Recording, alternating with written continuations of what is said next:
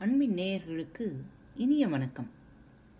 பாரத் வலையொலி பக்கத்தை சப்ஸ்கிரைப் செய்யாதவர்கள் சப்ஸ்கிரைப் செய்து கொள்ளுங்கள். இன்று குழந்தைகளுக்கான சிறுகதை பகுதி பார்க்கலாம் வாருங்கள். தென்னாலிராமன் விற்ற குதிரை. ஒரு சமயம் தென்னாலிராமனுக்கு உடல்நலம் மோசமாகிவிட்டது. வைத்தியரும் வந்து பார்த்தார்.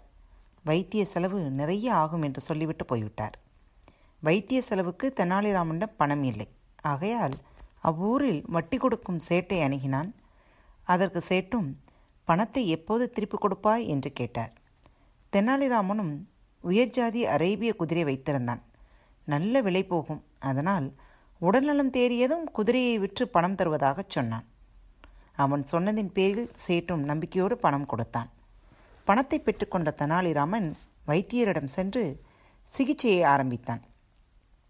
விரைவில் குணமும் அடைந்தான். பல மாதங்களாகின தெனாலிராமனிடம் இந்த பணம் வருவதாக தெரியவில்லை. ஆகையால் சேற்று தெனாலிராமனை சந்திக்க புறப்பட்டான்.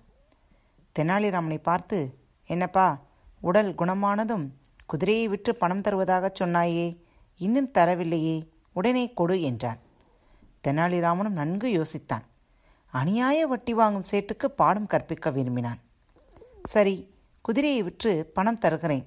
என்னுடன் நீயும் வா என்று அவனையும் அழைத்து கொண்டு பக்கத்து ஊரில் நடக்கும் சந்தைக்கு புறப்பட்டனர். போகும்போது குதிரையையும் கூடவே ஒரு பூனையும் அழைத்துச் சென்றான். சந்தையில் தெனாலிராமன் பளபளப்பாக குதிரையை பார்க்க பெரிய கூட்டமே கூடிவிட்டது. அப்போது ஒரு பணக்காரன் தெனாலிராமனை பார்த்து உன் குதிரை என்ன விலை? என்று கேட்டான். அதற்கு தெனாலிராமனோ குதிரையின் விலை ஒரு பவுன் தான். இந்த பூனையின் விலையோ ஐநூறு பவுன். ஆனால் இந்த பூனையையும் சேர்த்து வாங்கினால்தான் இக்குதிரையை கொடுப்பேன் என்றான். தெனாலிராமனின் பேச்சு அவனுக்கு வினோதமாக இருந்தாலும் குதிரையை வாங்க வேண்டும் என்ற மிகுந்த ஆவலில் ஐநூற்றி ஒரு பவுன் கொடுத்து குதிரையையும் பூனையும் வாங்கிச் சென்றான். பின் சேட்டிடம் ஒரு பவுனை மட்டும் கொடுத்தான். ஆனால் ஒரு பவுனை சேட்டு வாங்க மறுத்துவிட்டான்.